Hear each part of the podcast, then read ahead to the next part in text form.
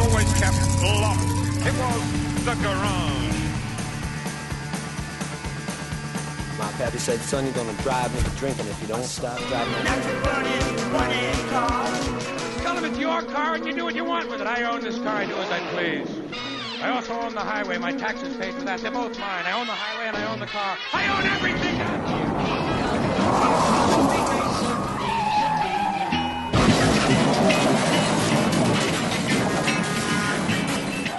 Hey, everybody, this is Eric Stahl, And I'm Daryl Scott, and this is the auto podcast that can switch from Evil Knievel to Betsy Ross quicker than you can say Joe Rogan's mushroom coffee.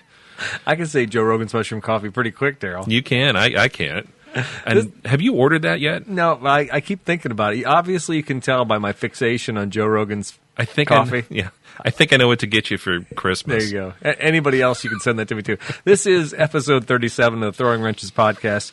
Thank you for joining us. And uh, we really appreciate you uh, rolling with us for 37 episodes. You know, I always like looking back at the timeline, Eric, and seeing just how long we've been doing this show. Well, and, and like those listeners, Daryl, who have tuned in since episode one and are listening to them all over again. Yeah, yeah, they're catching back. They're going Feel through sorry the for archives. those suckers. Sorry, I think we're better now, but we'll see. I don't know. We'll, we'll let you know in about 30, 40 minutes. see what happens. Uh, we'd like to say thank you to our sponsors who do help make this show possible. Uh, you want to start us off? Yeah, I'll start off. Uh, you know, our th- one of our first sponsors of the show is Forts Toyota Pekin, and they are still with us over two years later. It's toyota-pekin.com. Uh, they are the family-owned small business located in the heart of Central Illinois in North Pekin, Illinois. They live the Toyota lifestyle. They're beautiful, functional, and high-quality vehicles, cars and trucks stand the test of time no matter what your budget is. Folks, I can tell you, as somebody who just jumped the dunes and played out in uh, Michigan on the back roads, DNR trails with a Forerunner that's pretty much bone stock, these vehicles are built to last, and they're certainly as functional and, and with a high quality as anything on the road. Visit Forts Toyota at toyota-pekin.com if you want to participate in some of the events we do with the trail team. And I say that we because I do work at Forts Toyota. You can visit them at 120 Radio City Drive. You can talk to any salesman. We like to say we're 15 minutes from anywhere. And with the Forerunner, I can climb over any hill in Market Heights and probably be there in 15 minutes. Or I'll race you in the Supra. I don't care. I, I, I can go either way. You've got options. Yeah. I'd like to say thank you also to the Casey Law Office on the web at clopeoria.com. Casey Law Office is dedicated to an honest practice of law and will fight to get you the result you deserve. No matter what your legal need, you can contact Gabe Casey at the Casey Law Office. Call or stop by. Uh, you can check them out, clopeoria.com, and discuss your claim free of charge. Casey Law Office, a modern legal practice dedicated to solving your legal issue. Yeah. We also have a bonus sponsor this episode. Uh, I got a contact from Apollo Publishers, and uh, they reached out to us. They had a, a book, and they actually want us to talk to the author of the book, which was Ed Miller. He'd wrote, written a book called A Trucker's Tale. It's wit, wisdom, and true stories from 60 years on the road. And this is where we get in the discussion on last episode, and maybe we should have elaborated a little bit more, but I was very nice to Apollo Publishing, and I said, Daryl, the same thing you and I talk about all the time. Unless it's Elon, you're not getting on the phone with us. it's not going to happen ever again. Now, I don't know. It, I guess if Trump gets on the phone or somebody else, it, we, we might have some exceptions, but I'm sorry, Ed wasn't going to make that. Now, here's the deal, though. Apollo Publishing said, "You know what we'll do? We'll send you a copy of our book. It's a nice hardback book and uh, great memoir of being a trucker on the open road. And we're gonna have a contest on the Facebook page. Anybody who wants to win this book, all you have to do is like and share our Facebook post when this episode comes out, and you'll be entered for the contest. If you're an over the road trucker or you're interested in anything as far as over the road, this is a great book. I've, I've sampled a little bit of it. I've perused it. And uh, you know what? This is totally my wheelhouse. Daryl, I don't know if you know this or Yeah. not, but I do spend a little bit of time on the highways. Got a lot of windshield time? I get a little bit of windshield time, and uh, it's a good time. Now, I did also check with these guys at Apollo, and this book is available via audiobook. So if you don't win the, the hard copy, and say you are a trucker, I know there's a couple truckers out there. The, the dude from Kokomo is a trucker. You may want to listen to this book while you're driving. So check it out A Trucker's Tale Wit, Wisdom, and True Stories from 60 Years on the Road by Ed Miller.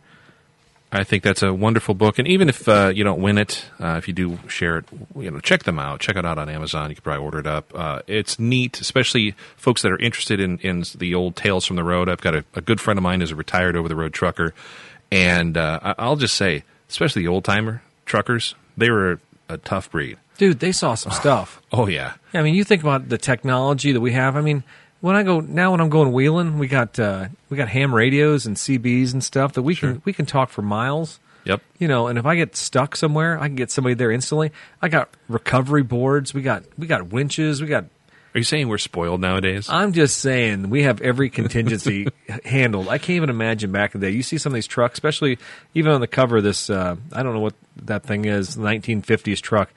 It looks like you're driving like a basic military vehicle. Yeah. And you're gonna get in that sucker, and you're gonna drive across the country. I met a guy years ago. I was at a show, and he had a '58 Kenworth cab over, nice truck. And uh, I was talking to him. He says, "Yeah, he says, my dad was a trucker for years, da da da." Uh, you know, and he drove one just like this. That's why I bought it. And uh, he drove like through the mountains, through the Rockies all the time. No air conditioning, uh, no power steering. I mean, there's nothing fancy in that thing. Dude, the seats in the 80s trucks and the 90s trucks are bad enough. Imagine what they were like in those 50s trucks. There's also an old international series called the uh, oh, it's a California na- uh, city, um, Emeryville. The Emeryville uh, cab overs, the international trucks. They didn't have suspension. They had no springs. They had rubber, giant rubber, like hockey puck bushings. Over the axles? Yeah. Holy smokes. And uh, yeah, my buddy Carl was talking about it, and he says, "Yeah, those Emeryvilles they hurt your back after a while." And I'm like, well, you know, just because the seat. Oh, they had no suspension in them. Whoa, So- hardtail. it was a hardtail semi. insane. So definitely check that book out, and we appreciate Apollo Publishing for making that offer available to you folks out there. And uh, stay tuned for the Facebook post. Make sure you like that and you have a chance to win it. Booyah. Should be pretty good odds because uh, you guys need to get more on our social media. That's right. Get social. All right. Also, thanks again to our Patreon subscribers. Uh, if you are a Patreon subscriber, you can get preferential treatment and listen to cool things like our pre show, which uh, tonight, Daryl and I winged like, oh, I don't know, like an hour long pre show for our pre Labor Day show here. We had a lot to talk about. Yeah, we did. We usually do. Daryl's an angry man. Uh, all the time. O- o- off, off the microphone. Oh, my God. Yeah, just just lots of vitriol. And you'll never know unless you're a Patreon subscriber. That's a tease. Speaking of teases, is it about time to talk about our host? Yeah, you know what? I don't know. I don't know if you know this about Daryl Scott. You know, I, I always tell everybody, you know, he's an encyclopedia and all that. But did you know that this guy can handle the wood? Cars, truck, or wood trim. measure twice, cut once, or is it cut twice and Yeah. after one measure? That's pretty Either much way, it. Yep. the curator of the North Peoria Auto S- Museum can do it all. Norm Abram and Tom Silva got nothing on this guy and his old garage stories. Oh my goodness, Uh, that's pretty good. Actually, just call the guy to do some j- door jam work in my Oh house. yeah, I, I saw where you kind of had thrown the towel. awful, awful. Anyways, uh, for those who don't know, Eric Stahl, from grilling up a killer rack of ribs or something else cool on the grill to chilling on a lakefront with a cold one, my co host has his priorities straight. While others dream it, this guy does it. The man who always takes the road less traveled and then keeps going until that road ends and the fun really begins. He's Mr. Eric Stahl. Thanks. But we always stay the trail because we are responsible, Daryl. Tread lightly and all that? When the trail ends, we stop. okay. All right. all Unless right. it's an off road park where they don't give a shit. Then, Oh, then you just keep keep rolling. sorry. Why yeah. not? I'll have, to, I'll have to edit that out. Put a that might bleep be in the there. first swear word we've had on the show. Eh, it's all good. Yeah. Anyway, thanks for listening. And also, please, folks, remember if you share it, uh, that means you're caring. Sharing is caring. That's how we get the show and the word of, of mouth out. Why I need to edit that. Boop. Remember, share the show on all the social media outlets. I always say I share it on Twitter, LinkedIn, Instagram, you name it. I'm sharing the show because that's the only way we can get the show out. Um, please, if you get a chance, share it and let everybody else know who if they're a gearhead as well. It's always good to tag people too that you might know Yeah. who could be interested. Tag in. anybody. Yeah, why not? Tag your first grade teacher. Why not? Tag Mary Barra. She, she's is she on social media? She probably is. Sure, she is. She's managed. Anyways, um, so it's been a little while. I know you've had some some escapades here and there, uh, but you're still working on some stuff. What uh, what's been going on with you, brother? Oh my god! I'm trying to think if, if I've done anything in the garage here lately. The Celica's had some problems. It's got a whistling noise. I think it, I think it's got. An, we put a new snorkel on it, uh, like a month ago, and my wife notices now. Every time she gives a gas around 40 miles an hour, it makes like a, a sucking noise, like a like a whistle. Yeah. dude, I felt everywhere around this thing. I don't know where it's sucking at. So I, don't, I it's a brand new snorkel. The old har har- the old one turned into like porcelain. It was hard as a rock. Uh, so I think it's got like a vacuum leak. Or Eh, something. it's got to have something. So that's that's that's probably my current project. And then the the factory heat shield over the muffler on that 97 Celica is so hard you can't rip it off. One one of the tabs like rusted through, but the other one's still in place. Okay. And so it's kind of rattling, just every once in a while hits. So she, my wife thinks that the car is going to explode. I've explained to her It's fine. it's really nothing. Yeah. Every once in a while you hear, "Mm," you know, Just kind of annoying. yeah, but she's sure the car's falling apart. So that's probably the bigger projects. And then my son tonight says he has some horrible exhaust noise. So while we're recording the show, we may actually hear his car pull up. I'm Okay. not sure. Well, that's horsepower. I mean, Yeah, that's- dude, I'm thinking of the manifold cracked or the cat converter blew out or something. That uh, we could definitely have some more fun projects involved. definitely. Yeah, maybe we can learn how to stick weld I think you should. That's a good father son bonding experience, right? and get an old extra car battery out there. I want to start. Uh, got some got some shades. Anyway, Zzz, Arc Yeah. flash. Always good to get some sunburn. I actually had a couple cool things going on the last couple weeks. Uh, Yeah, two, you were you were on the road again. yeah. Two weeks ago, I was at uh, Autocross in Champaign County. Oh, okay. I'd taken over the Celica, not Celica. I'd taken over the FRS and the Supra, and I didn't drive. I actually took a technician and my daughter and one of the salesmen over there, and uh, they all raced. I just basically stood back. I drove the trailer, uh, took the FRS over because we keep it on race tires. what do you guys pull it? Would you pull it with your? I your pulled up my Tundra? Tundra. Nice. Yeah, and we had a, a nice featherlight trailer of the, of the dealerships, Mister Forts. Thank you. Um, but here's the other. I learned something also, very valuable lesson. What's Darryl. that? When you have a tandem wheel trailer, it's designed for the car to be centered on it. So if you pull it beyond, so you're closer to the uh, the tongue, Yeah. then you're putting all that weight on the back axle of your truck. I'm an idiot. Was it squatting? Yeah, and the other thing about it was I didn't realize that the fender came off on the Featherlight trailer, so I had my daughter pull the car up far enough she could open the door on the car. Oh, okay. But you could just unclasp it like a Jeep hood. They got those little rubber. Yeah. Yeah, those little clamps, spring whatever. clamps, and uh, so on the way home it was a much smoother ride. Let me just put it. Once you center the car over the axles, Yeah, a lot of tongue weight. That usually gets hairy. It was a terrible drive over there. Anyway, uh, no, but I facilitated. I took pictures. Uh, you know, I, I, I actually bought another helmet. My daughter brought her boyfriend, and you know, the salesman and the technician brought his son. It was just a lot going on. And I'll be honest with you, they had 80 cars there. Oh, they were- wow. they ran 10 runs each. It was 800 runs that day between 10, 15. That's a lot. Oh God, were they busy! And I got to give Dean and the, and the crew at Champaign County tons of credit. Jason Daly was there from the, sh- the Central Illinois region because it was a, a tri event.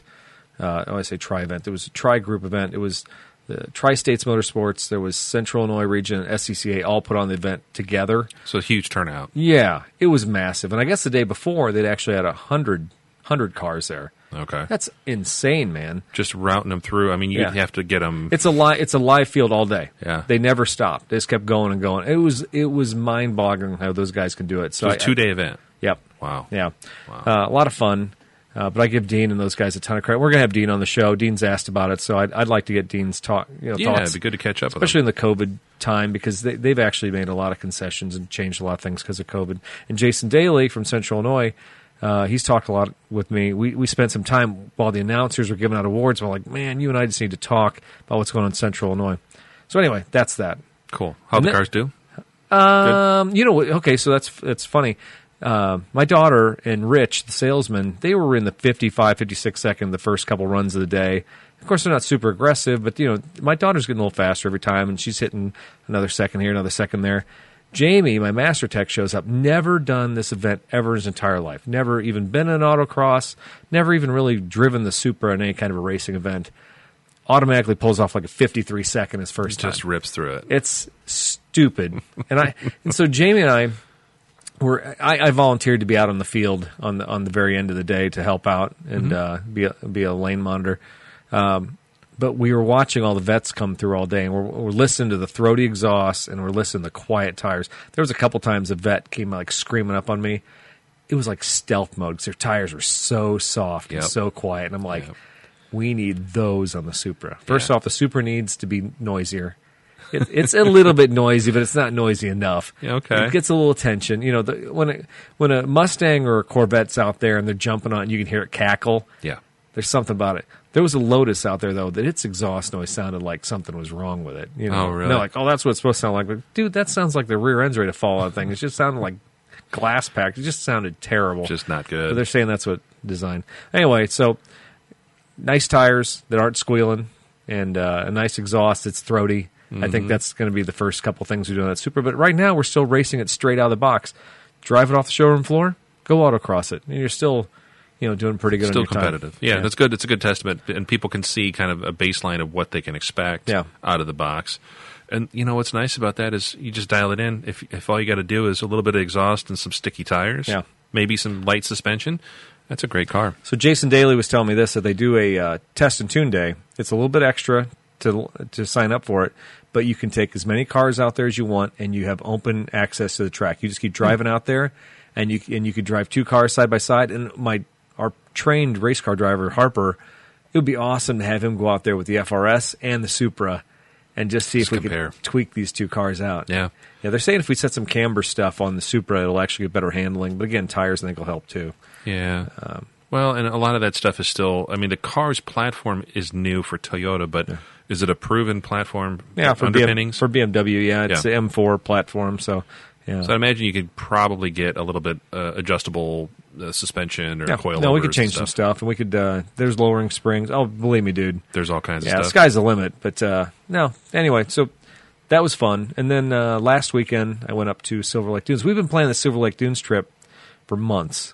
And uh, one of my service advisors, Janice, she's a Jeep person. She's like, I want to go Silver Lake. I'm like, let's plan it. Let's get the Airbnb. We'll get a couple Yeah, people together. As soon as I threw the invitation out on the Forts Trail team page, I had like five or six people say, I want to go. I want to go.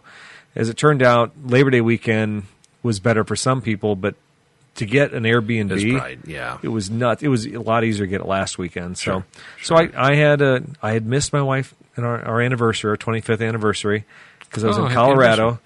Yeah, so uh, so I made sure to invite Angela on this trip, and we went a day early. And her and I kind of meandered all the way up, you know, Western Michigan. It was great. The weather was perfect. If you've ever been up West, Western Michigan shores, beautiful towns. Silver Lake is uh, Silver Lake Dunes is close to what? What? Ludington is probably the closest Okay. city. Uh, so it's five and a half hours from here. Right. And I would say it's about three hours up the uh, the coast of Michigan.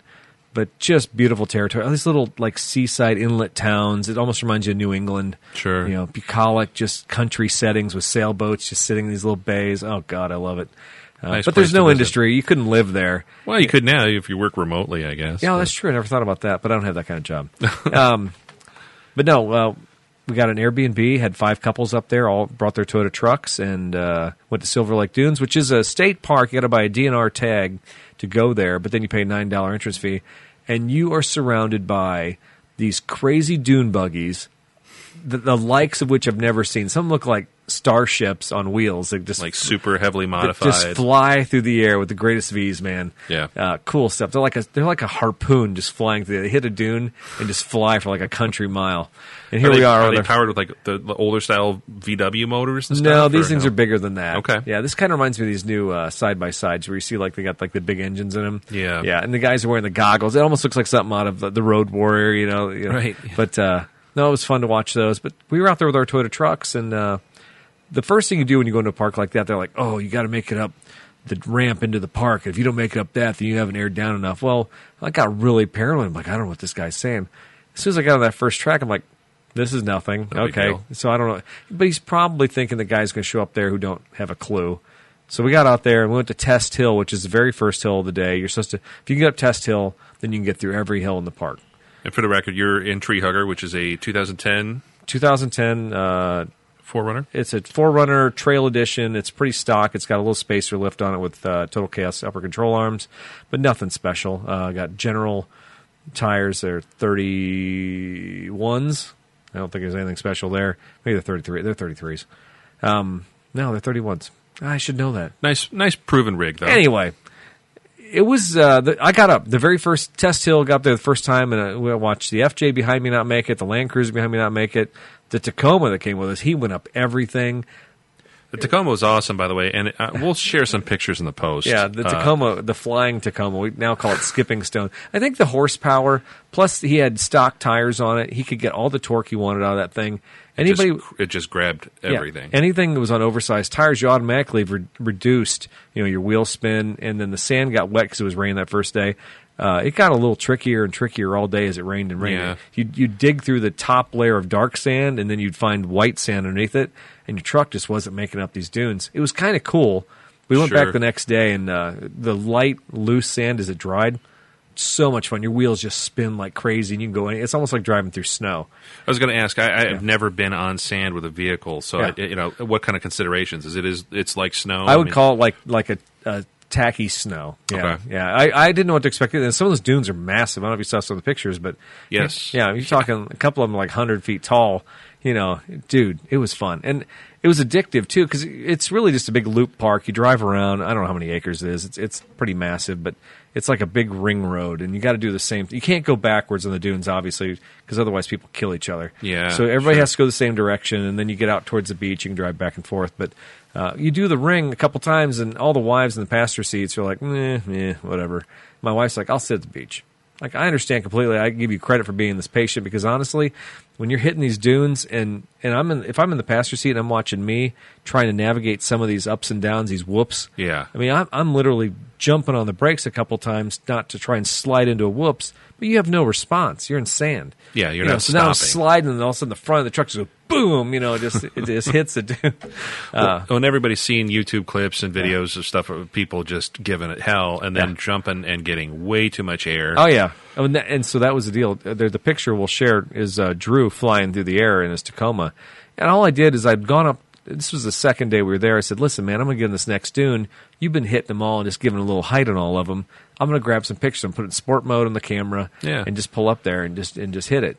Well, he got it. That was the biggest jump of the day. And, and and in hindsight, after watching some videos after we were done, oh my god, he could have rolled that truck. He could have he could have busted the radiator. Yeah. He could have blown every airbag in the truck. That's what if, I was If gonna you s- would have landed wrong, but as it worked, and he's like, "Oh no, I knew what I was doing. I left the gas just right." And this, I'm like, "BS, dude. You had it a little, was Uh, bit of, little bit of luck and a little bit of puckering. with a little luck we can." ma-" Anyway, well, uh, that's what you always see. in The tr- you know, like the, the one with the, I keep thinking of is the, the red Silverado that lands and like every airbag goes off. I think that's like a Ford Raptor. Or There's something. one Yeah, yeah, Raptor one yeah. that also just gets totally like the suspension blows out and it's like wow. And that's a testament to the Toyota product too, because Mm-hmm. he's driving a bone stock Tacoma out there. It's a 2011. Yeah, it looked a It's- little older, It's so. original. Everything's original. He did the tires are a little bit larger, but no, there's nothing That's a cool special shot. about this suspension. And, and when he hits the dune, the, the the front springs compress like crazy, and then you watch him release as it comes up through the pictures. And that's what got him his height, and that's what kept him balanced. I, the videos I've watched with these other guys, Yeah. they had no compression. They, they take a blown out Chevy truck with blown Right. shocks, and they, they pedal the metal, man. We're gonna jump Right. this They dune. just and- did it with speed. and the truck just flies out of control. So, uh, anyway, it That's was a good good time. stuff. Yeah, we took the wives and we got the Airbnb, and that was the first time taking a trip with the wife to do this type of thing in a while. She kind of complained a little bit during the whole thing, and then you know yesterday she's like, "I really enjoyed that trip to Michigan. We should do that again." I'm like. Okay. so Okay. her tune changed. It was Yeah, good. Yeah. Well, some of it is stressful too. I imagine. Like, does she like the the autocross stuff or the the, No. the road rally stuff better? Oh, the road. I think the road rally she likes, but that last road rally, God, I don't even know. what I got into her and I were Little going rough. We're going to murder each other. Uh, But I think we were competing with the daughter. I think that's what did that. Maybe. Yeah. Yeah. You get a little a little competitive Yeah. amongst the family. Yeah. So anyway, Well, it's good. I'm glad you guys as, had a as good usual, time. Daryl. You know, I, I'm just going to say, let's have 20 minutes about Eric. Let's just Yeah. uh, that 20 minute segment about Eric and what he's doing. Well, you do interesting stuff. And that's the thing. Uh, you're able to, to get out and see the world and travel. I and- think we're making up for lost time. I think spring Mm. Yeah. sucks so bad, and uh, you, you, know, normally, oh, you- I mean, you had an overseas trip planned. I mean, Yeah, oh, yeah, we had a bunch of stuff. Well, and and I remember just laying around in my bedroom for like all of March and April on the weekends doing nothing. Like, what are we doing? What's going to happen? What are they going to open up? Yeah. Yeah, So, I get but you. I think we're coming to about the end of uh, all the off-road stuff and uh, and the autocross stuff. I know they're having one this weekend here for Labor Day, but I won't be making that. So. in Rantoul? Or? yeah, and Okay. Rantoul. I g dude, I give those guys credit. They They, ki- do they're it. They killing do it. it. They want. They want to race. They want to have fun. People come from all over the place. I love seeing all those cars. There were so many vets. Yeah. you know, Lotuses. There was a Lamborghini this time. Ooh. Yeah, That'd be Gr- kinda a fun. green Lambo, and uh, you know, three hundred thousand dollar car out there. Okay, it's so just ripping it. yeah, and that dude wearing flip flops, rolling a fifty three or whatever. You know, Yeah. It just oh yeah, you know, he's he's like, I gotta get out of here. I got jet ski. Call my name. I'm Yeah. like, I hate you. like, what do you do for a living and are you hiring? yeah, exactly. He's a uh, dent and ding removal. That's what we could figure out. And which one? He does a dent and ding removal service. Uh, a PDR guy. Yeah. Uh, Okay. Yeah. There's probably a lot of money in that right now. I know there is. Yeah, after going through a hailstorm here at Forts here recently, so Good times. Anyway, so that's that's enough about me, Daryl. But uh, let's suffice to say, uh, it's been a good wheeling year, even though COVID tried to steal it from me. That's right. No, you made the most of it, and your your trusty your trusty steed tree hugger, still still Yeah. kicking. Yeah, Did that it was- roll two hundred thousand miles? Did yeah, I see that? yeah. I, I, and I caught the picture at 204. I'm like, I told everybody, like, I think it's a hit 200 on the way home, and then I looked down, like, oh, I missed, it. I always I did the same thing. Every car I've turned hundred thousand or whatever in, I always miss it. I felt like such a schmuck. I was looking forward to that. Uh, It's frustrating. Yeah, there's one I missed on the way home from work. I'm like, oh, I'm gonna document. This is cool. And then it's like, you know, you get home and it's like hundred thousand and twenty. Like, great. Oh, whatever. Total sidebar on that. Yeah. Uh, Tree Huggers had a tire vibration for a while, and- and one of my technicians bounced a tire, who no longer works for me, by the way, had said, "Man, you got one tire that's messed up on this. You know, you can't, you can't get it balanced." And I'm like, okay, so I trusted him, and I've been driving this truck for like four or five months with a tire that shakes like crazy. Every morning I leave my driveway, steering wheel's hopping, Mm. and so before I left this time, I had a new kid I just hired from, and and I said, and he's a tire guy and everything. And I'm like, hey, take a look at this tire, just see what you think. If you can get even a better, move it to the back of the truck, whatever you got to do. Yeah. He goes, no, it was counterweighted. The guy just put weights on either side of the wheel. He balanced the tire. I drove it to Wisconsin or Michigan, and I'm like, oh, the truck drives like brand new again. No Mm-hmm. problem. I honest to God think that I was just in my head. I'm like, this it's it's time. The tires are screwed. The rims are screwed. Yeah, you know yeah. that was one of those things 'cause it's so tactile. You feel it right. and it was driving me nuts. And, and now I'm like, trigger go 300,000 miles. You know, that I, in my mind, I'm like, I don't know. We'll see. Yeah. Yeah. I, I think it might. I, I fell in love again. Let's just put it that way. you got you got I- reunited. Well, we re, we re-romanced. reconnect there. it's good to do. It's good to do once in a while. And I know that thing is uh, it's been through hell and high water, literally. But uh, it's nice to see it, and it's it's it's fun to see something that's got some patina that's that's got some stories to it. Yeah. and that truck definitely does. It's it's not something that somebody put a lift kit on. It's like it looks pretty. Yeah. It looks like it's done stuff. It actually it has. No, it has. That's the best thing. And I adjusted some stickers on it. I, I recommitted some stuff and cleaned some stuff off. That's there's something about the stickers. Stickers. Yeah, I, and it's so stupid. no, it's not. Yeah, but it's like it's been to these places. So now, if you were ever to get a new truck, Yeah, what it's do you do? disingenuous to, to buy stickers for all the place you've been with that, you know tree hugger's got the provenance it's been to these places so i god i love that truck well, when you retire it, whenever that day may come, just take. i the just feel like it class. should be on the showroom floor you know as a museum piece it's it's Yeah. i don't know or like Anyway. to the Top Gear Toyota. It Yeah. just becomes part of the set. Yeah, yeah. for your TV just show. hide it away in, a, in an off building somewhere don't sell it just you know tell stories about it I think so. I think that's Anyway, good. Gerald, that is enough about me. As four minutes ago, I thought we were done talking about me, No, and that's I, I fine. pulled you back into Fine. it. Uh, Just So- when I thought it was out. Yeah. So I pulled talked me about back. your woodworking escapades at the beginning of the show. Awful. What's going on at the uh, Scott Auto Museum in North Peoria? Oh, not much. Uh, storm doors. Storm doors. Our house didn't have storm doors. And my wife, uh, storm door, storm door, storm door. That's pretty much what my wife has been saying for six months. I want storm doors. It's because she wants the screens, a little breathability in the Yes, house. Yes, fresh air, uh, and she, we're both working from home, so she. Oh, yeah, yeah. You know, we got that going for us, but uh, yeah, her whole thing was fresh air, and and I get it. Um, so we bought three You new get storm it? doors. I get it. Ordered them through Menards, and uh, of course they're special order. Of course, the special color. You know, all this stuff. Oh, you have an odd size. That house built in 72. Right. It's you, you name it. So I got one put in. That was a nightmare. And then the front door Do it was gonna yourself? put in. Yeah. Yeah, the back one wasn't that bad, but um, the front uh, long story short, need to fur out the entire jam. The door was shimmied like somebody put replacement doors in the house. They put it up on a threshold like a spacer. Sure. And so now the the actual top part of the brick mold around the door is underneath it, it basically the, the soffit. It disappears under the soffit. Oh, no. so I'm looking at that and I I bungled So you can't marry it to nothing. no, I actually have to fur the entire jam out like an inch and a half and then bring the storm door down. It's a joke. I actually had a guy come, uh, a good recommendation from a listener, and uh, appreciate that, uh, Brent. Um, he actually said, "Hey, call my call my buddy who runs a construction company, and he could probably do that." And he came out today, and he's like, "I can tell you exactly what you need to do, or you know, you can hire us, and we'll do it." Or a Molotov cocktail, take care of the whole thing. So I said, "I'm done. I want you guys to do it." Um, Just standing there sweating. It's awful. Well, it's the trims. It's all that nitty gritty trim stuff that I hate. On a Yeah. car, I don't mind it. Yeah. You know, I, I, I'll spend four, you know, four days, you know, polishing and you know, p- making a car finish perfect. and then go get you know tree sap dropped on it.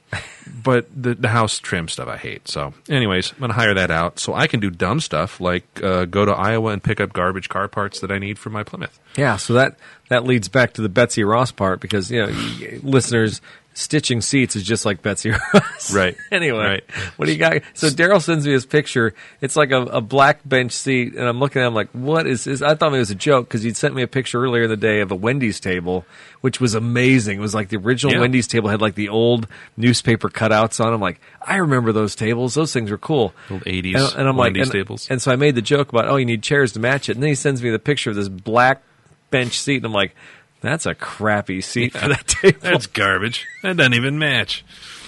No, I've been uh, hunting the, the 58 Plymouth uh, project car that I bought uh, back in May, the, the early days of COVID, uh, when I had thought I had all this time. And Yeah, I you was gonna did. work on it in the summer. and It was going to be great. That's a joke. Um, the car didn't have any interior. The car was actually repainted, sat in a body shop from. I didn't know you had mid-nineties. nothing. You had nothing? I have nothing. you have a dashboard? Yeah, a, Okay. a dashboard, two little recovered armrests, and a recovered padded dash, and that's it. Uh, I've got the, the trim inside the windows, and that's it. Glass, but no seats, no door panels, no package shelf, no kick panels, nothing. And the story I got was the guy took the interior to an upholstery shop up in the Chicago area, and it disappeared which I've heard happening in multiple cases. Because it turns out cars from the 50s and 60s, any old car that's popular, um, stuff is stupid expensive. Uh, if you have anybody that's in a Tri 5, you know, 55, 6, or 7 Chevy, the parts for that are, I mean, they're just ridiculous. And now people have kind of moved on to the 57 and 8 Plymouths. Anything that they call a forward look Mopar era is ridiculous. If it has two doors, it's it's out of this world expensive. Yeah. So uh, I've been trying to track down a good bench seat, and it has uh, this car was a 60-40 bench seat. It's a two door sedan, not a hard top, but still kind of popular. Um, and it was a really cool design. So if you're, you know, 60 40 split, getting in the back seat and the passenger side was super easy compared to, you know, GM and Ford. The trouble is, a lot of the Chrysler stuff didn't hold up. Uh, it was just cheap pot metal, not made very well. Yeah. So everything's either rusted or garbage or just non existent. So I found one guy had a seat in Buffalo, New York, front seat and back seat. He's like, "Yeah, how about 500 bucks?" And he sends me pictures and it's just it's like a rusted shell of springs. and I'm like, "Yeah, I'll think about it." And then a guy up in uh, Alberta had some and he said there might be some problems trying to get stuff over the border because of all the COVID and all the trade stuff or Uh, whatever. dear listener, know that I offered to go to Alberta with Daryl. just so you Yes, he did. He did. He'd be down for a road trip. Um, but I I just didn't want to go all that far. know. That's a long drive. Did, So- you, did you look it up?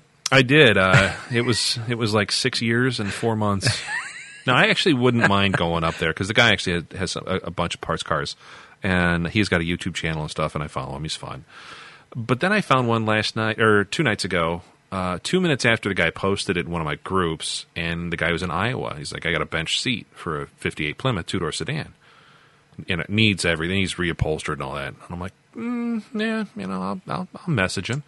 And I was the first guy to do it. And then, like, right after me is like 11 replies. Like, do you still have it? Do you still have it? I'm like, dude, I will PayPal you money to hold it. Like, I Yeah, just, yeah. I need this thing. Yeah. And he's like, well, you know, if you need any other parts, I'm stripping this parts car. So just give me a list. I gave him a list. He's got 90% of what I need. Oh, man. So like door panels, all the st- and and the, everything's ratty, everything's terrible.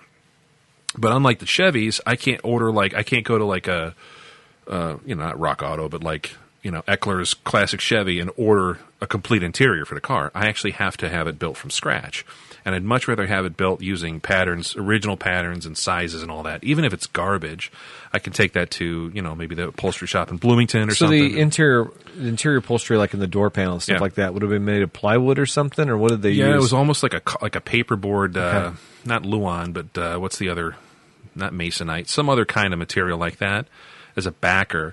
And then they they s- would spray in a contact uh, adhesive, Cement, yeah. yeah, and then they put this vinyl with a f- fabric insert and like these pretty cool little stainless pieces of trim that Yeah. get stapled in.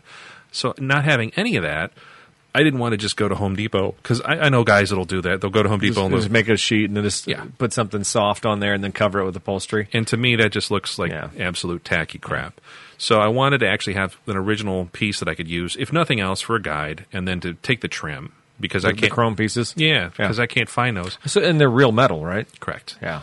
So that's I'm going to drive all the way up to Makokata. It was Dubuque. We just changed the venue here uh, as the show started. Dubuque, Dubuque. Da-da-da-da-da-da. Guy's out in like Western Iowa, so he's like, "I'll meet you somewhere closer." I'm like, "Okay." So Makokata. Uh, so if I don't come back for next episode, that's what happened. I got abducted in a quick trip parking uh, Yeah, lot. you got shanked. How much? Well, I mean, how much money, cash money, you gonna have on you? A lot. a lot. Because st- not only does he have this, but he also has. Um, I just gave everything away. Uh, he- he's got the side stainless trim outside the car Oh. that I need.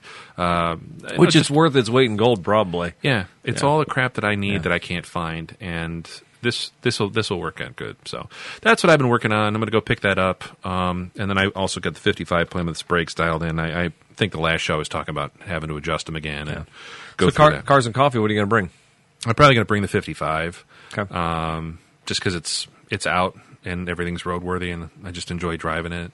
Um, so I'm going to do that on Cars and Coffee on Saturday, and then there's a Labor Day car show in Delavan. I'm going to try to hit up, and I'm not sure what I'm going to bring to that, but probably something American. cool. Yeah, so we'll see.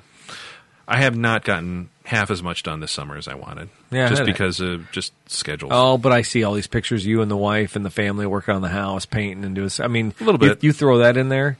Yeah, A little You- bit. But I'm telling you, that Wendy's table is it still available? I think it is. Because I think I might throw in 25 on that. Just, you you gonna, know. do you want We to could- buy? It could, it could be oh, the it could new be the podcast table. podcast table, especially in your garage. We need that. I'll see if it's still available tonight. Honestly, that would be the coolest thing. Oh yes. By the way, did it get any better than Wendy's in the 80s? Wendy's today is kind of like meh.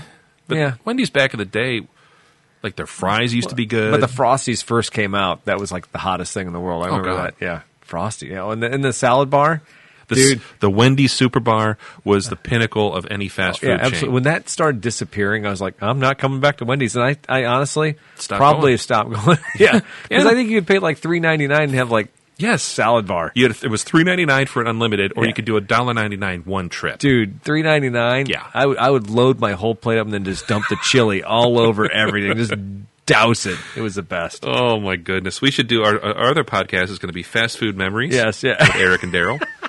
We're going to talk about things like Rack's roast beef. Yeah. Oh, dude, racked. Oh, yeah. Racked, Yeah, all I right. remember racked. Anyways. Now, one thing I'll say about this because we were talking about the interior trim. Yeah. Ange and I stopped and we looked. There was a Volkswagen Cabriolet for sale up in uh, Oh, somewhere yeah. north of New Buffalo. So, uh, we, we took Lakeshore Drive, the Red Arrow Highway, and we took the Blue Star. Blue Star Highway, yeah. yeah. We took both those roads because we're you know we try and take the, the back roads and try and be along the lake the whole time. Sure. Well, there was a green cabriolet sitting on the side of the road, but it was an automatic, so it was automatically out. But the interior trim panels, Angela goes, "Oh, look at those things are falling apart." And I'm like, "Yeah, they were probably cardboard or really thin plywood. And once they got wet a couple times, they started to peel back." Yeah. And I was thinking the same thing. I'm like, you just have to take apart all the upholstery and just measure out those boards and cut them again. And you could make them. Right. You could go to Menards and get anything you need. Even if you want to make them in plastic stock, you could probably do that too, right? Yeah, I've seen guys make uh, uh, like bathroom fixture, like shower walls. They'll Yeah, do something yeah. that's moisture, uh, what do you call it, prohibitive, Yeah. uh, especially for rag tops and stuff. And they'll do that, and they'll just hit it with the you know Super Seventy Seven adhesive, and put some new stuff on there, and good to go. Yeah. Not a bad idea, uh, but a lot of that stuff just didn't hold up, especially if it was something that was sitting in a barn with the windows down for fifty yeah. years. Oh, like, yeah. It's just mold, mildew. Well, gone. that green convertible, as much as we loved it, and we didn't even call to find out the price because it was an automatic. Yeah. The automatic totally kills that car. And I told Angela when we pulled up, I said, I'll bet you it's an automatic because if it were a stick, It'd probably be sold. Gone. Yeah. Yeah. Yeah. Those come up every once in a while, and there's a lot of them that are in beautiful condition, great condition, and there's others that have just been driven, ragged. driven hard. And I like those things. I thought they were cool. And then my buddy, We owned one. And Did you so guys that, have that- one? That's the fondness, Angela. She had a red one. Oh, wow. With the, with the cladding on it. The Yeah. extra- and uh, it had a white top with a white interior with that like the Kraftwerk square patch interior. It was just it was, was terrible. it the Wolfsburg edition? No, it wasn't a Wolfsburg, but uh, it was a cool little car, and it was a stick shift. And Nice. dude, she drove the heck out of it. And I remember we changed a timing belt on it. That car was like a lawnmower engine. I mean, it was Yeah. still a little four cylinder. Little 1.8 in But it, probably. talk about easy and easy to get to. Everything was wide open in that car. They were they were great cars. By the time they ended production of those, uh, they still were running that 1.8, I think, in some of the like the Fox and the Jetta, the later Jettas and stuff like. I mean, it's just a great workhorse of a motor. In fact, I think they even put it in the Corrado when the Corrado came out. Oh, and they're yeah. like, Uh, we'll just put a supercharger on it, call it a sports car. Yeah. and they did, and you know, neat little Durable little motor. Durable little motor. car. Yeah, right on. All right. Well, look, be on the lookout. I'll find I'll find a stick for Don't you. don't and do it. Don't do it. Send you I'm the telling you, don't do it. you. All right. Speaking of choices, Yeah, so this is Daryl's segment of the show, but uh, I jumped on this week because I knew Daryl was a busy guy, and I said, you know what I'm going to do? appreciate that. I'm going to find, I'm, I'm going to go back to like uh, 1985. This is when I was a kid, when I was 16, these all would have been cars that uh, would have been in my wheelhouse of, of dream cars. Not necessarily because I was always a Chevy Cavalier guy like you, but I went to this website, basically typed in 1985 sports cars, and it came up with a list of, of really cool import cars. And so for Race Daily Kill. Here are your choices, Daryl. Excellent. I can't wait. I need a little. Uh, du-du-du-du-du-du-du. Need some Uh, '80s music. Yeah, oh, some 80s music. Set the Wayback Little Machine. bit of Oingo boingo in the background here. There you go. Yeah. Uh, we, the choices today for the Race Daily Kill that I have selected here are 1985 Mazda RX 7 with the Wonka motor putting out 135 horsepower as it probably revs out at 9,000 RPMs. that car was $15,000. We also have a 1985 Honda CRX with a 1.5 liter, 76 horsepower car that got 28 miles per gallon back in the day, which I thought these cars got about 55 miles a gallon. Yeah, I thought they did better. Yeah, the sticker price on that car was about half the price of the RX-7 at seven thousand dollars. And then I threw in a domestic just for fun, Daryl. The All right. Hmm. 1985 Pontiac Fiero is definitely the icon, probably of the, these three cars nowadays. I think the Fiero still has a following, shockingly enough. That Does. car had the biggest engine at 2.5 liter, but it was only putting out 92 big torque horsepower, I imagine. Got 21 miles a gallon, and the car stickered at $8,000, which compared to the Honda CRX seems like a bargain. It does, considering it was like a fiberglass little mid-engine, cool little car. Yeah. on paper. Now the rules of the game are: we're going to race one, Yeah. we're going to daily one, Okay. and we're going to kill one. Okay. And you know, when I I did this, I thought to myself, well, if I'm going to race any of them, it's going to be this RX-7. I'm thinking that Wonka motor, the 1.3 liter with the 135 horsepower. I mean, shoot, it's nearly twice that of the CRX. But the CRXs are hot out there on the autocross course right now. As a matter of fact, there's a CRX that runs with I don't know if he's got a supercharger or a turbo or what. He is a top tier guy. The wheelbase, Yeah. the shortness, and the and that car is like a square. It's as wide as it is long. Is it an old one like this? Yeah, it's an old Okay, one just okay. like this. Fun car. Yeah. But I just think that this car screams like a like a banshee on the course if I'm driving. So I'm racing the RX-7 all day long. But that car's fifteen thousand dollars back in nineteen eighty-five dollars, dude.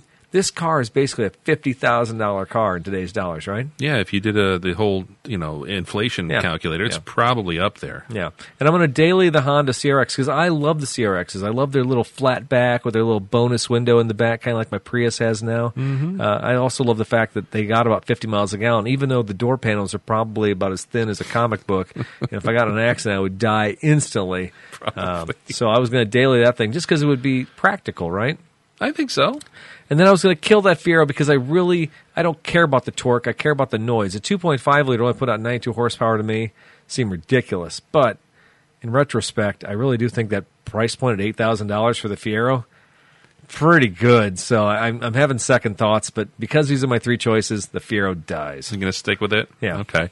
Well, you're a man of principle, and I value that. uh, I have to say, I'm I'm in lockstep with you here. Oh, Are ya? I am. Uh, I would I would I would race the RX-7 just because. Uh, that rotary engine is just a blast when it runs. Yep.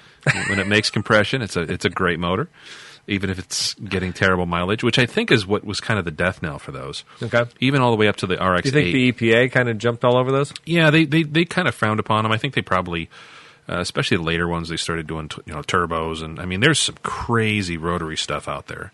Uh, an insane amount of power can be made. There's lots of, especially in Australia. Um, uh, Australia, uh, they there are so many RX threes and early '70s Mazdas that have like thousand horsepower rotaries, you know, 13B deals that have been just blown out. Yeah. Um, it's cool. However, um, apex seals, those the, the, basically the things that keep that thing making compression, they wear out. Okay. And the more the more power you throw at them, it's just it's harder on them. so I think that's kind of why they they fell out of favor. I had a, a couple friends over the years that had those. And none of them ran, or they ran barely, and they wound up either ripping them, uh, putting a small block or some Ford motor or something in it, or just parting it out, which is really sad because I think they're a great design. But I would still, I'd race that. I'd daily the CRX for the same reason you said. I think it'd be a fun car. I had a friend of mine, uh, he had an older brother, uh, and he had one just like that. It's an 85 or 6, is the, you know, the single headlight deals. Yeah. And I think the secret to those is I believe they had torsion bar suspension in them. Okay.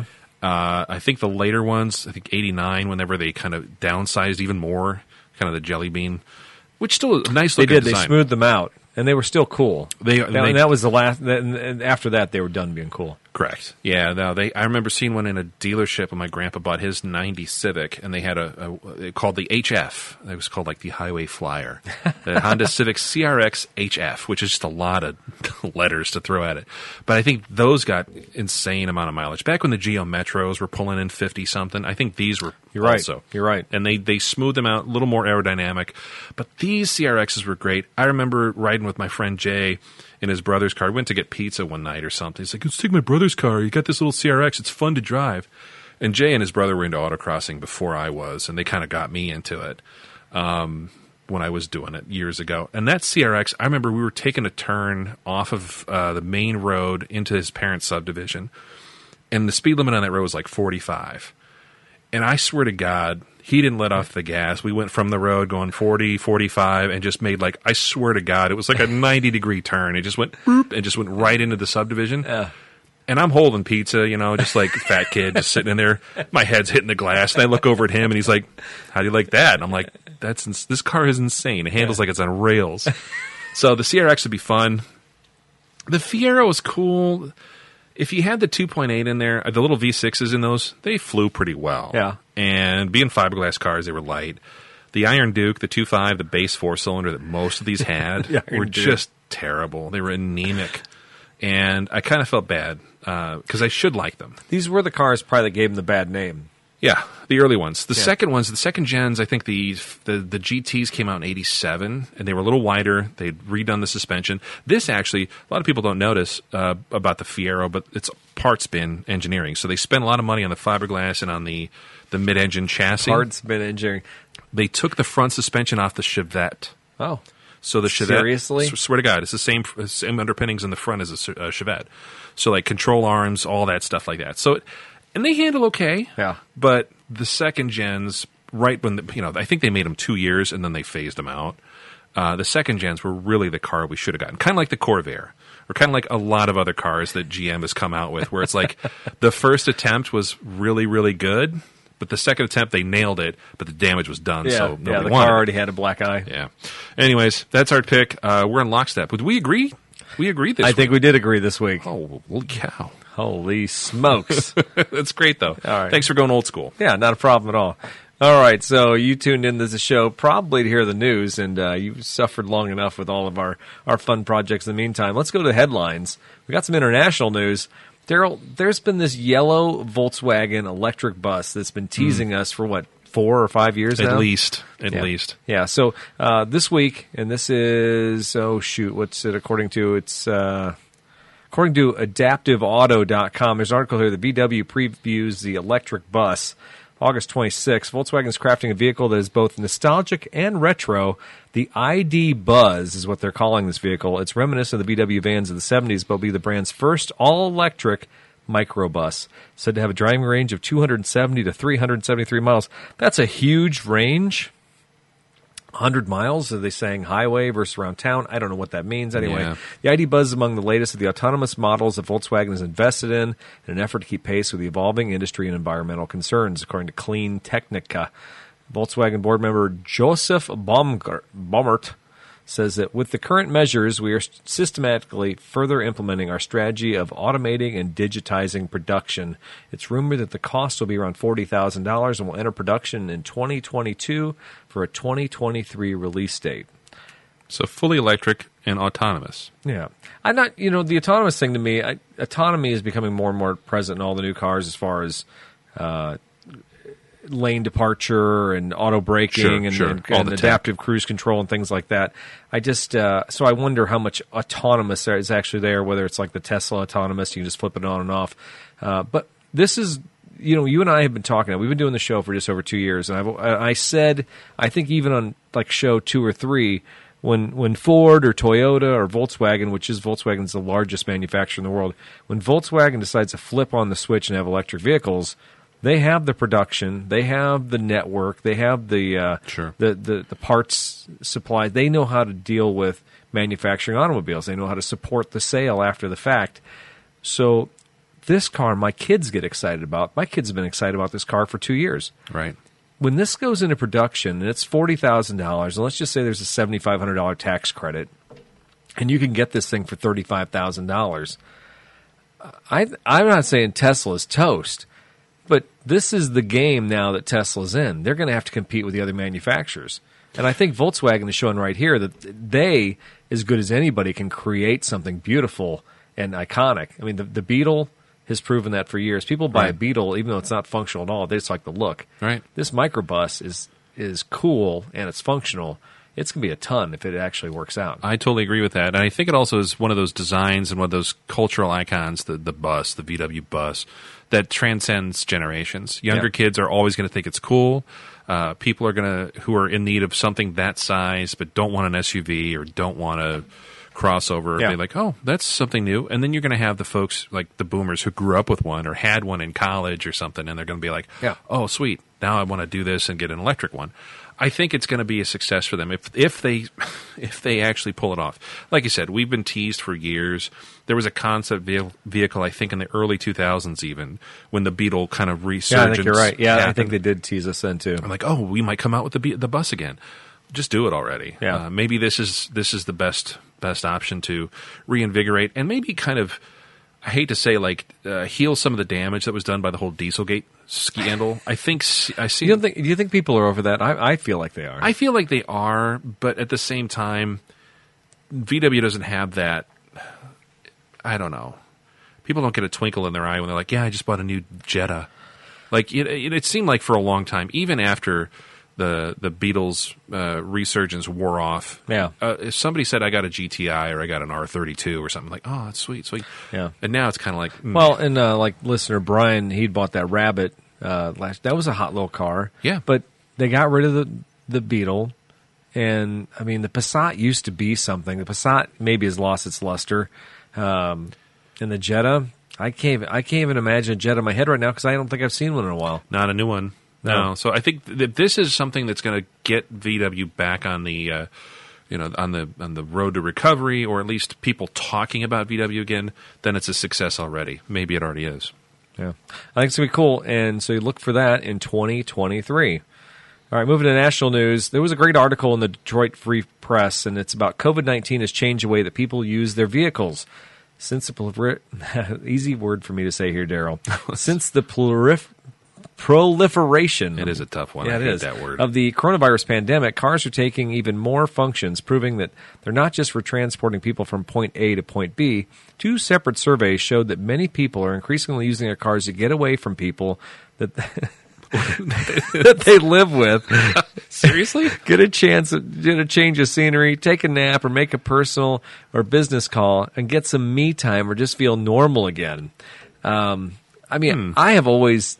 I, I guess I don't do it anymore. I don't usually take lunch breaks anymore. But there was a time when I would go out to my car every day and sleep in my car. Yeah. you know, and just have, you know, just have the windows down, have the radio going if it was nice weather. Uh, I know that, and I- I sit in my car and drive. I'll go anywhere. I'll drive anytime. I love my car, and Yeah. and you know, and, and the Forerunner's a perfect example, or Celica's a perfect example. I love them for that purpose. I love to think that maybe people are starting to appreciate automobiles again. Yeah, a little bit. I think so. I've seen a lot more people taking uh, their lunch hours in the cars or in the work parking lot. You know, a book. You know, they'll put out Yeah. a book, and they, or they'll have some radio. You know, m- you know, XM playing while they're just chilling, just Yeah. getting out of it.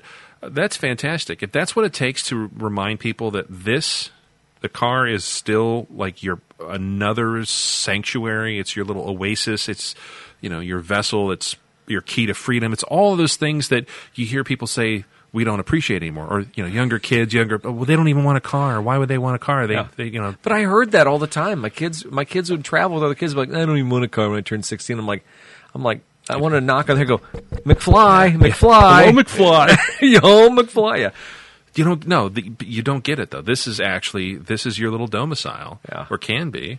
yeah. Your little, your little safe space. Yeah. And who doesn't need that? It's basically the doggy crate for humans. That sounds weird. But it's also something worth noting. People are using their cars differently and they're also using their cars less. Uh, Have you had people that have talked about, you know, maintenance as far as, you know, you get a call and be like, "Well, I don't I haven't reached the mileage for my oil changes yet." Oh, but- it's like crazy because all the people didn't drive March, April, and May. you Yeah. know. and so they're just now catching up with them in September.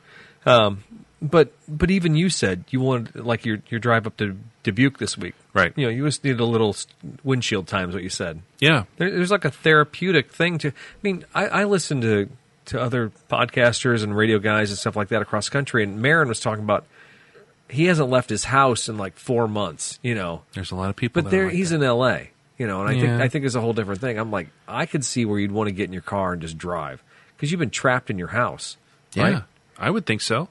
And also, some places are much more adept at um, having people do things for you. This whole service industry, this cottage industry, like Uber Eats and DoorDash, and I don't have to go anywhere. I hit a button on an app, and a guy True shows story, up. yeah. Well, if you live in Germantown Hills. or you live in some of these other places, bedroom communities up in the suburbs. If you live in Huntley, you can't get DoorDash from your favorite restaurant because you're too far out. Yeah. Um, you know, there's there's some places w- where that type of service doesn't exist, and I I can appreciate living in a city and not really having to want for too much, or you can.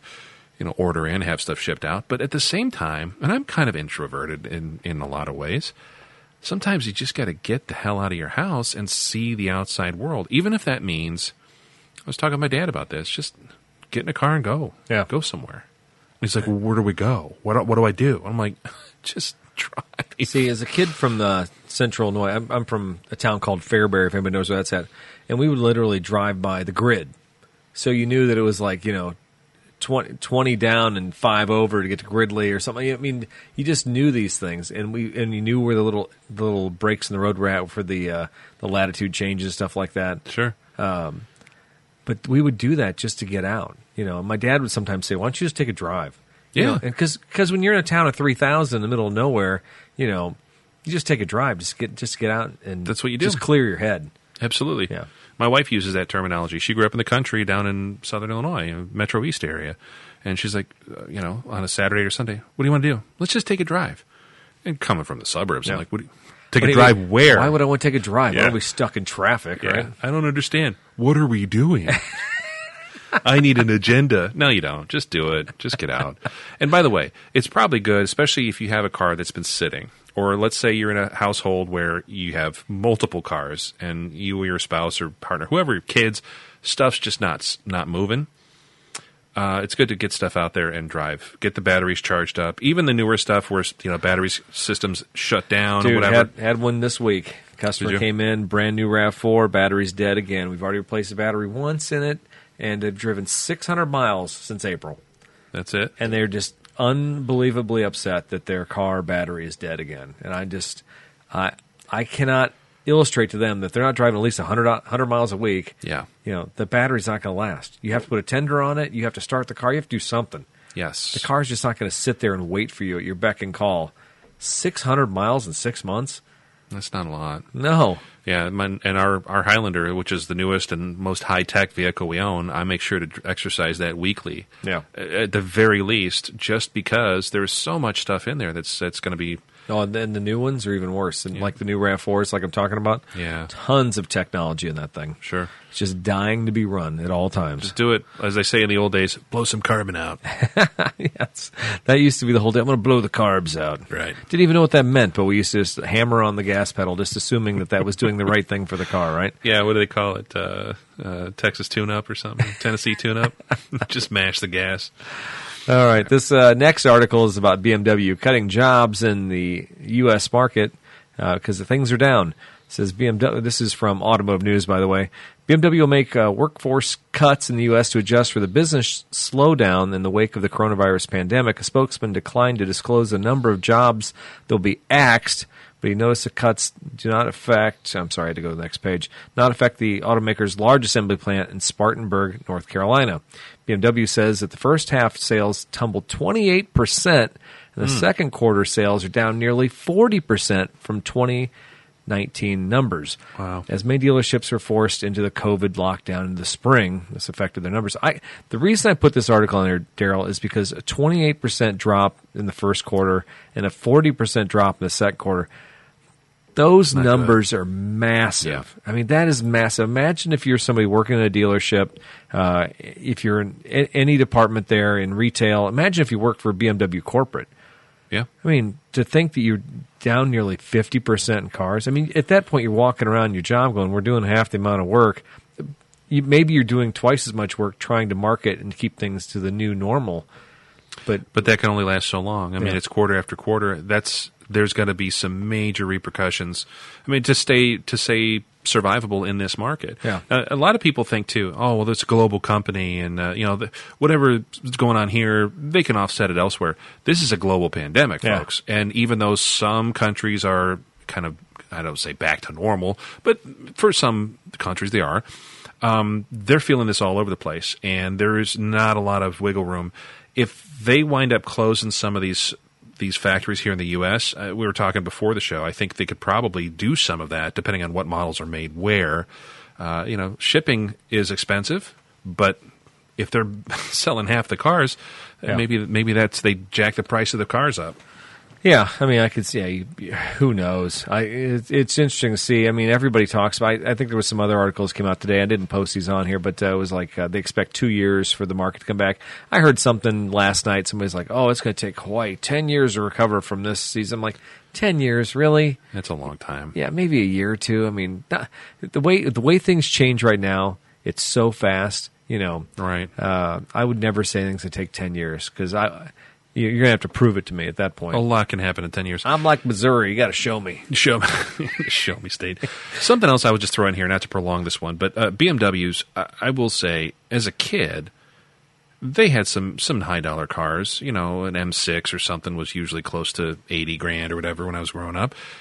Nowadays, I'm seeing stuff on uh, the local BMW dealer sites for you know SUVs, things like that, for 130, 110, Yeah. 100. Everything seems close to six figures. Yeah. And they're like three or five series. I'm like, when did BMW? You used to be able to, on a decent salary, maybe buy a three series as a, as a young CPA or Right, You know, right. if you were an attorney, yeah, I got a nice 535 or whatever. It's good. Got leather. Got all the bells and whistles. Nowadays, that stuff's untouchable. What Dude, happened? That, the race daily kill last time. Remember, I, I wanted to find import. I wanted to find a Mercedes or BMW. There was a time when Mercedes came out with their, their new base class. yeah. What was that? Uh, the C is it? the- No, it's Wasn't the C? I thought it was something less than that. Even yeah. I know what you're talking about. yeah. though. Anyway, had they a- came out with like a, a sport coupe, you Yeah. know, or, or a little four door sedan, you know, and they were still in the 30s. E class, I think, wasn't it? Something like that. Now E's their mid. mid. I don't know. Yeah, but it was it was reasonable. You E- Yeah. could you could yeah, because my grandparents were looking at that in the like mid two thousands Yeah, they because had it was glass thirty roofs five. Mm-hmm. on. They were cute little cars, but um, but no, BMW is is there. There's nothing cheap out there. And what that's also done, I, I- that inflationary effect when you have all these cars going for hundred thousand dollars, it makes those old ones it drags them up. So you're not going to find the three fifteen. The you know, used one? yeah, for less than eight or nine thousand dollars. Yeah. you know. So wait a second, you're buying 1985 blowed out little, you know, Right. 300 series BMW for ten grand. I don't, you know, oof. Not going to happen. But but uh, there are some like mid mid to early 2000s 3 series stuff like I, those cars it seems like get cheap. I don't know if they were not reliable or what. yeah, they weren't they weren't the best as far as that goes. I think after like 97, 98, I think they started to kind of fade for a little bit. I think they'll bounce back because they still have that iconic look to them. They're still They do. wide, they're wide bodied. They got that little BMW grill. Yep. Uh, that just they look cool. I, I think you just you got to get past the oil leaks, man. Everybody I've ever known a car, it's like a 2000s BMW. It was puking oil everywhere, Is it? and you just know the turbo is is bad. yeah. I just I like the old school ones where it's just an inline six Yeah. and plenty of torque and it just balanced. Like I said, get back to that old Volkswagen that we had. Just keep it simple, right? I think so. All right, speaking of things that are so not simple and horribly complex, let's talk a little bit about some E EVs. Yeah, we got local news this time, and we get back to the old Rivian guys over there. RJ, Just across the pond, E RJ Scringe. CEO. this is according to carbuzz.com uh, by Jay Truganot. I'm not sure who he is actually. Uh, Sounds like a spaceman. he does. It was uh, last month when Tesla filed a lawsuit against rival electric automaker Rivian over allegations that the latter, Rivian, stole employees as well as sensitive trade secrets. Rivian is expected quickly denied the accusations and filed a request to dismiss the suit in the California Superior Court. Rivian stated that Tesla's accusations were not only flat out wrong, but they were really nothing more than an attempt to harm the industry reputation and to make recruitment more difficult. Tesla even sued four now former employees after they joined Rivian. Tesla sued four now former employees after moving Rivian. I'm going to say that maybe even a third time. Rivian is stealing employees from Tesla. Yeah. Rivian maintains that all employees are required to never introduce a former employer's intellectual property into its systems. Lawsuit status is yet to be decided, and now there are other, re- but now there's another reason for Tesla to be annoyed at Rivian. According to Bloomberg, Rivian has just hired Nick Kenjon, an 11-year Tesla veteran who served as the vice president of engineering for nearly three years. That's pretty impressive. Now, to be fair, Nick left Tesla and was for eight months worked at some like food company in San Francisco, working on some automation process, but then went to Rivian. And then and then he decided to go back to E EVs. But he's not going to share any of that engineering knowledge he has from No. working at Tesla for Of course years. not. Yeah. That was always the thing. When you hired somebody from a competitor, you wanted to make sure they brought their Rolodex and all their goodies with them. Absolutely. It's not so they can. You've kind of done this work before. No, Yeah. they know what they're doing. Yeah. But that's, you know what? That's good. And maybe that's the. Maybe they're bringing on some brain power at Rivian. And they definitely need to do something. Well, no, to me, this this is like the best thing Rivian's done. This this shows to me that maybe they may actually build some vehicles over there because now now I know they got some brain power. If they've stolen some Tesla people, or at least that's enough to keep uh, Amazon and Ford satiated for a while. what they need to hire is marketing people because we're still not seeing much anything. No. I did say uh, I think before the show we were talking. I did see an Amazon commercial recently where they were talking about all the things that they're doing and all the you know the world's changing and Amazon's changing with it and blah blah blah. They do all these little cutaways of what they're doing and warehouses and robots and people. And then there's a real quick aside where they they show a shot in a warehouse with these the Rivian vans, the delivery vans. They're supposed to make what two hundred thousand of. or oh yeah, something. they bought a lot. Yeah. So uh, it was neat to see those. I don't know if it was CGI, if they got uh, Spielberg involved to make it happen, because we still haven't seen him on the road. But uh, Hopefully, I- it wasn't Scorsese because his CGI was terrible. it was bad in The Irishman. Yeah, that was not good. So we'll These are see. some Ford trucks that we just married with a Rivian. right. Green screen. Yeah. It's really an F 150. So I don't know. No, Have to anyway, Uh, keep- I, I just love the fact that they're stealing people and they're like, oh no, never. What do you say here? Uh, They're never to introduce former employees' intellectual property into their systems. Sure. Right. Sure. That'll never happen. Yeah. Anyways. Yeah. Anyway, yeah, that's like news of the absurd. Sorry, it's local news or news of the absurd, one of the two. But hey, Rivian, God bless you. You're in our backyard. Please sell lots of cars, make lots of money for the state of Illinois, so that way we can get out of this tax hole we're in. And also hire people. Yeah, exactly. Hire Fill lots that of plant. people. Lots of people. All right, Daryl. This is kind of a new segment. Yeah. grinding the gears. Mm-hmm. Uh, it isn't. It isn't what grinds my gears with Peter. Right. This is totally different. This is totally different. We would not introduce Peter's intellectual property. No, no. Seth MacFarlane's intellectual property in any of our shows. I don't watch the Family Guy, so I it maybe. eh, And if I, did used to. steal that idea, it was. Uh, I honest to God, I think it was just you know. what gr- I had a I had a manager years ago. who goes, you know what grinds my gears? Yeah. and it used to drive me nuts because when he said it, I knew he was going. to He couldn't just say, "Hey guys, can we change this? Can we do this?" He'd go- He'd walk up, and go, "You know what really grinds my gears? No, what's that?" I'm sure you're going to tell me. Yeah, I'm sure I'm going to know after we get done with this conversation. anyway, so I think maybe uh, It's an old-time McFarlane, expression. McFarlane stole it from my ex boss. Yeah, it's one of those old things. Um, no, this week we're just going to talk about things that I've heard repeatedly because uh, while I while I work, I like having some background music on, Mm, and I, I usually pick something from Not the super normal radio. uh, I do listen to Supernormal Radio. You did get me hooked on that. Fantastic stream. Uh, Yeah, there's a little plug for supernormalradio.com. Check them out Yeah. if you if you really like seventies AM gold. And don't listen to it with headphones. You got to set your phone down on your on your on your radio or on Yeah. your table and just let it play. You know what it reminds me? It reminds me of like listening to the AM radio at my grandparents' house while I was swimming in their pool in the summer. it was it was like great. Anyways, um, if you're tired like I am of hearing commercials all the time. You probably should pay ser- uh, premium service, which I do because I don't hear these commercials. and that's what I that's what I need to do. But I don't. Um, so I listen to these Pandora streams, and then every five seconds there's a commercial. The one that I keep getting served up all the time now is for a website called normalnow.com, and it's got to be some sort of lobby group for electric vehicles. And the tagline is something like, you know, uh, electric vehicles, they're normal now. You know, computers at first seemed weird too, but now they're everywhere, just like electric vehicles will be tomorrow. So it's this whole campaign talking about how normal it is to have an electric vehicle in the household. And if you have to tell someone, you have to have a campaign to say something is normal, it's not normal. Yeah. You know, it should just be something that just evolves and it gets, you know, kind of flows into everyday life. But we're we're just going to get this rammed probably in every I'll just shove down every nook and cranny. yeah, I Done. think so. Into your craw. It's going to be shoved into the craw. Deep into the craw. And I think we're going to have a 100% electric vehicle future shoved down our throats very, very soon. Like, I was talking to my dad, like, the other night about this. I think we're 30 years away from that happening. 20 to 30 years, maybe. well, 2030 is the uh, the jump off date for EU.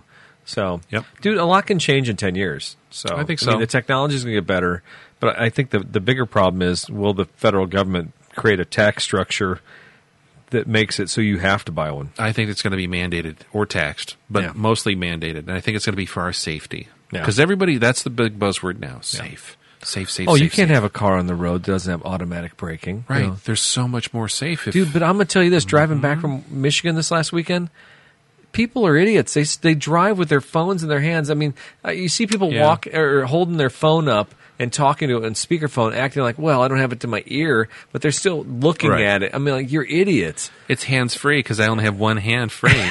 what? I hate all people on their cell phones in their cars. Do you remember the key? Okay, so uh, Terminator 2. Oh, okay. I'm gonna drop this on you. I don't think that was a good Terminator, but okay. It, it was. Was it? It was fantastic. I think it- it's better. I remember than the Liquid first. Man in three, and I remember the first one. Liquid Man's 2. Is it two? Yeah, Robert Oh. Patrick. Oh, no, that, then that's a great one. The third one's terrible. Third one's awful. That's the one I think with Claire Danes or whatever. Anyways. so Edward Furlong as John Connor. He's at the end and he's playing with the Terminator. Or no, he's he's he- no, he's not playing. He's he's uh, he's getting guns and stuff. It's right before the mom takes off and goes nuts and starts shooting people. Linda Hamilton? Yeah. So they're sitting in like a trailer court in somewhere in Mexico, and they're looking as he's loading like nine millimeters. I think I kind of remember this scene. he's looking at like some kids in the background playing with sticks or like playing guns, cops and robbers Yeah. or something, and they're shooting at each other.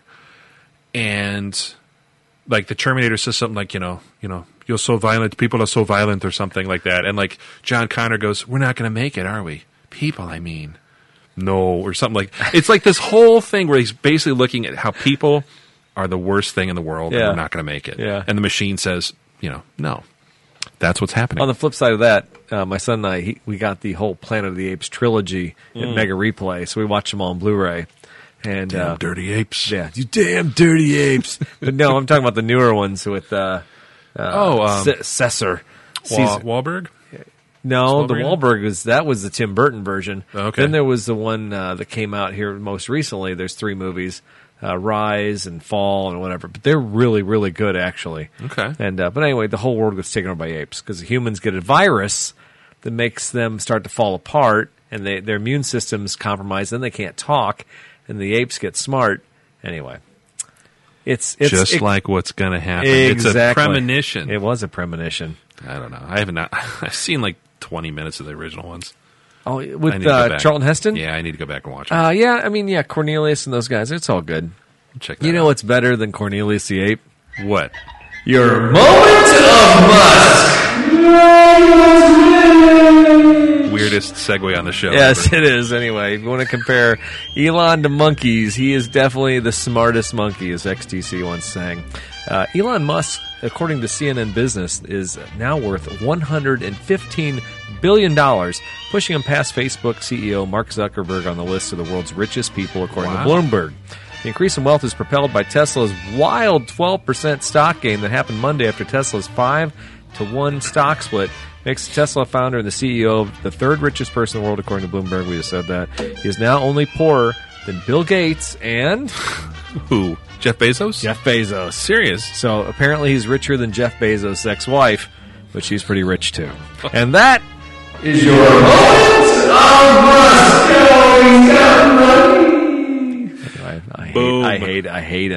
I hate him. Ah, That's so good. He got me. You know what? I we talked about the stock price, you know, two years ago, and I got out of it at three fifty or five hundred or whatever. And Still did okay. I, yeah, but uh, I still I still believe it's a house of cards because, like we talked about earlier with the Volkswagen thing, Volkswagen has the capability, and- and just like any manufacturer, General Motors, Toyota uh, has the capability to make amazing electric cars. Yeah. and you know, It's just a matter of time. Yeah, So it's, we- yeah, I think I think it's great that Tesla has broken the ground for every other manufacturer. Let's just put it that way.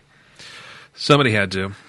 Somebody had to. I've heard a lot of people on the uh, the Tundra group that I'm on in Facebook. Have you seen the discussion about the when the Nikola truck comes out? Oh, or jeez. Nikola, whatever Yeah. that other electric startup. Um, yeah, was it a bunch of GM people that went there or something? I forget what their backstory. Oh, Nikola- is. yeah, maybe. like some decent engineering. But the, the, their big thing, like Rivian, is they got a, uh, an EV truck and like, oh, I'm not buying a new Tundra because I can't get the V8, so I'm going to get an electric Nikola. That makes complete sense, What? right? Yeah, I had uh, actually some guy post on a Tacoma group, or maybe it was the Midwest Overlanders, that uh, well, my '93 Tacoma. I think I'm gonna trade in and get the Tesla truck. That's what I'm gonna go to. I'm like, and I all I responded was apples to oranges. yeah, yeah. not even this, not even That's not even a close. conversation. I mean, why why wouldn't you just keep the '93 Tacoma and buy your Tesla truck? Because the- the '93 Tacoma it's just it's a simple little gas truck. It's gonna be Right. worth its weight. It's gold in, in 20 years. It I know. makes no sense. Uh, Eh, eh, Anyway, people are weird. Daryl's at that time. It is that time. It is that time. This is the time where Daryl and I break out the virtual checkbook. We get out the Bitcoin that we didn't invest in soon enough, but we pretend that we have all the money in the world. And so what do we do? We go out and shop. We shop online. We go to Bring a Trailer. We go to to uh, do you go to Yahoo shopping? I don't know if you do No. that. but we go to uh, Facebook Marketplace. Car gurus. Car Guru is a great one if you haven't used that one. Uh, and we look around for a car that we would buy, we would own, and put in our garage. And sometimes, when we're really, really thinking this is the car, we'll show it to our wives and get shot down instantly. is that how it goes for you? It's it's like you have a window into my world. So here's what I did this week at Cars of the Week, Daryl. I said there was a guy here a while back who got the cheapest G wagon that was on eBay, and he celebrated. He's got a he's got an Instagram handle. I can't remember what it's called. It's like Zombie G wagon or something like that. And using that motivation, I thought, you know what I'm going to do? I'm going to find the cheapest Supra on Facebook Marketplace. And uh, I looked around, and I'm going to tell you what, Gerald, there are some of the worst Supras you've ever seen on Facebook Just Marketplace. hot Yeah, garbage. if you- This is terrible. you're like, oh, there should be some great stuff, but it's all like, oh, I painted this one like blue with stars in it. I'm, you know, it, like beautiful uh, fourth gen Supras that should be worth hundreds of thousands of dollars. These people have just ruined. Just you know. completely Look, trashed. I, I put blue chrome all over the engine. Or my favorite, the the uh, the ones that were turned into like the Paul Walker Fast and Oh, Furious. yeah, yeah. I, And then like all the body parts are falling off of it now because like they bought the cheapest aftermarket body, body, kits, crap. yes, yeah. Uh, so anyway, I quickly got distracted from the pathetic super selection on Facebook Marketplace, and I said, "Okay, let me re- let me change this around. What's the cheapest Ferrari I could get my hands on right now?" Oh, Yeah. okay. So All right. I so then what I did is I put in thirty thousand dollars as my limit for a Ferrari. Because at ten thousand I got nothing. At twenty thousand I got nothing. Zero results. I got some. I got some kit cars. This little yellow kit car thing that was kind of ugly. Was it you that sent me the the Fiero kit car that looked like a Ferrari? That wasn't me. Uh, I think I think I know who it was. Okay. Anyway, so what I did find is I found this uh, 1982 Ferrari Mondial. You say that means Earth? I think it's yeah of the world or worldly or something. Okay. At 22,000 miles on it. It's in British Racing Green. It's in Rockford, and uh, it's basically the same as a 308. like the Magnum PI. Yeah, it's Magnum, type of- but it's a yeah. four. It's a four seater. This one's a hard top. It's a Okay. five speed, and I got to tell you, Daryl, the gate shift for the, Yeah. the five. It's it's beautiful. It's cool. timeless. Yeah, it is timeless. But then as I read the ad, it said it's unusual color in British Racing Green. It's not the original, but it's well done. I'm like, So it's slightly better than yeah, You and know. it's got these beautiful five spoke wheels on it. They're kind of modern. They got Ferrari logos on them, but I don't, now I question whether those are even legit Ferrari wheels. Uh, the interior is kind of cool. It's kind of dated. The pop up headlights on that are actually kind of dated too. They aren't as cool as that that Porsche we talked about in the Yeah. last episode. So then I'm like, eh, all right, it's kind of cool. It, the paint job is actually gorgeous, but if I'm going to buy a Ferrari, am I buying a green Ferrari? I'd, I'd, I'd pass on that And one. and so you know, I- d- don't get me wrong, folks. I have all the virtual currency I want to spend here. So what do I do? I just tune it up a little bit. I move the notch a little bit, and I find for thirty one thousand dollars in St. Joseph, Missouri, a nineteen eighty five Mondial with thirty three thousand miles in it. And it's red, and it's a soft top. And you know what? If I'm going to buy a Ferrari, I'm buying a red one. Yeah. Maybe Yeah. a yellow one, but I'm definitely buying a red one. It suits you. It suits the car. Yeah. You just need a Hawaiian shirt. So, and uh, I'm going to add that to my virtual garage, Daryl. This is my selection of the week. That is a beautiful machine. And actually, I know where one of those is here in, actually in Peoria. Really? Guy's got one, and uh, occasionally it sits out in front of his house. No joke. Uh, it's a on Grandview ex- Drive or something? Um, no, it's actually uh, I could, I'll show you the address. uh, it's it's a local eccentric. I believe he might be an artist. Ah. uh, but this is one of his stable cars, and everyone's like, "Yeah, it's not that cool. It's it's not one of those cool Ferraris." I'm like, "Dude, it's it's, still." a, it's a Ferrari. It's, He a, v, has a it's Ferrari. a V8. It's a five speed, right? Yeah, but but it's just the fact that you can say like, "Where's your Ferrari?" Yeah. I hate when people do that. You know, like oh, same thing. Years ago, people used to do that with Porsches. Like, oh, he's he's got a Porsche, but it's only a 944. Yeah. I'm like, yeah, and you're driving your Yeah. mom's Buick Century, dude. Like, stop. Come on, it's still a cool car. I'd love to. I'd love to have one of those. Um, okay, So what'd you choose, I Daryl? did not choose anything cool or uh, not true. fast or red or Italian. But uh, this week I, I did another old school. Um, it's been a while. I usually, I've been picking European stuff all summer, which is weird. I, I can't, so I know, I, you know what? I used to keep a list. You go to uh, thornwrenches.com. Oh, yeah. You can go to our virtual uh, museums, garage. our virtual garages. I think I need to update. I think I have like the first 10 or 15 shows of garages on there. I'll have Yeah. to, uh, we'll have to add more on. Can we can update that? Uh, this week I actually picked a, uh, a a timeless classic Lincoln. It's a it's a 1961 Lincoln Continental, and when people see these, they immediately think of like JFK's limousine, which is really tragic. Oh, but that is sad. but um, that also is That kind car of- for sale? eh, Where's that car at? That is up in, uh, I believe it's in the Historic Auto Attractions in Roscoe, Illinois. Definitely worth going to. Yeah. They have some incredible stuff up there. and they have the, the car that JFK was killed in. yeah, I believe it was in um, Holy the crap. Henry Ford Museum for a while. They actually put a hard top on it. They changed it from a convertible to an actual limousine. They they rebodied it and stuff. Yeah, okay. sad sad story there. But um, that also reminds me of like the older pictures you see. Anything that anybody of stature, of provenance, of um, you know, well-to-do business people, they all had Lincolns or Cadillacs or Imperials. A lot of the folks didn't have the Mercedes and the the really nice, you know, European fine cars to be a successful person back in the day, like I want a Lincoln when I make it rich or I- when I retire. So you see a lot of these old ones come up for sale, and they're really in good shape. A lot of them were well taken care of because they a cost a lot of money, and b the type of people that had them had the money to service them, maintain them, have them detailed, have them repainted when they got little rust bubbles here and there. So this thing is actually really nice, low mileage, 61 Continental. It's in white. Um, they look better in black, or they- they have a silver and like a cranberry color. That's yeah, the pretty. white the white is a little uh, off putting versus like a black one. It's- It it doesn't is. have the sleek lines to it. Yeah, it, it almost looks like a like a big Thunderbird or something. But but as Eric pointed out, the '61 Continental is the first one that have, uh, as they did for a long time in the '60s, the suicide doors on a four door, which was kind of an old time early American car design thing. Uh, and they brought it back. It was it was kind of like a, a '60s retro throwback, if you will. Um, and this is '61 has an iconic grill. In fact, the newer Lincoln MKZs and the Continentals, that I think they stopped making them already. They they brought back the Continental name. Like Matthew McConaughey had did a couple commercials, and like two years later, they're done. See, I'm trying to I'm trying to play in my mind like maybe Cary Grant driving this, doing the Matthew McConaughey like, like somebody of stature. Yeah. driving the car.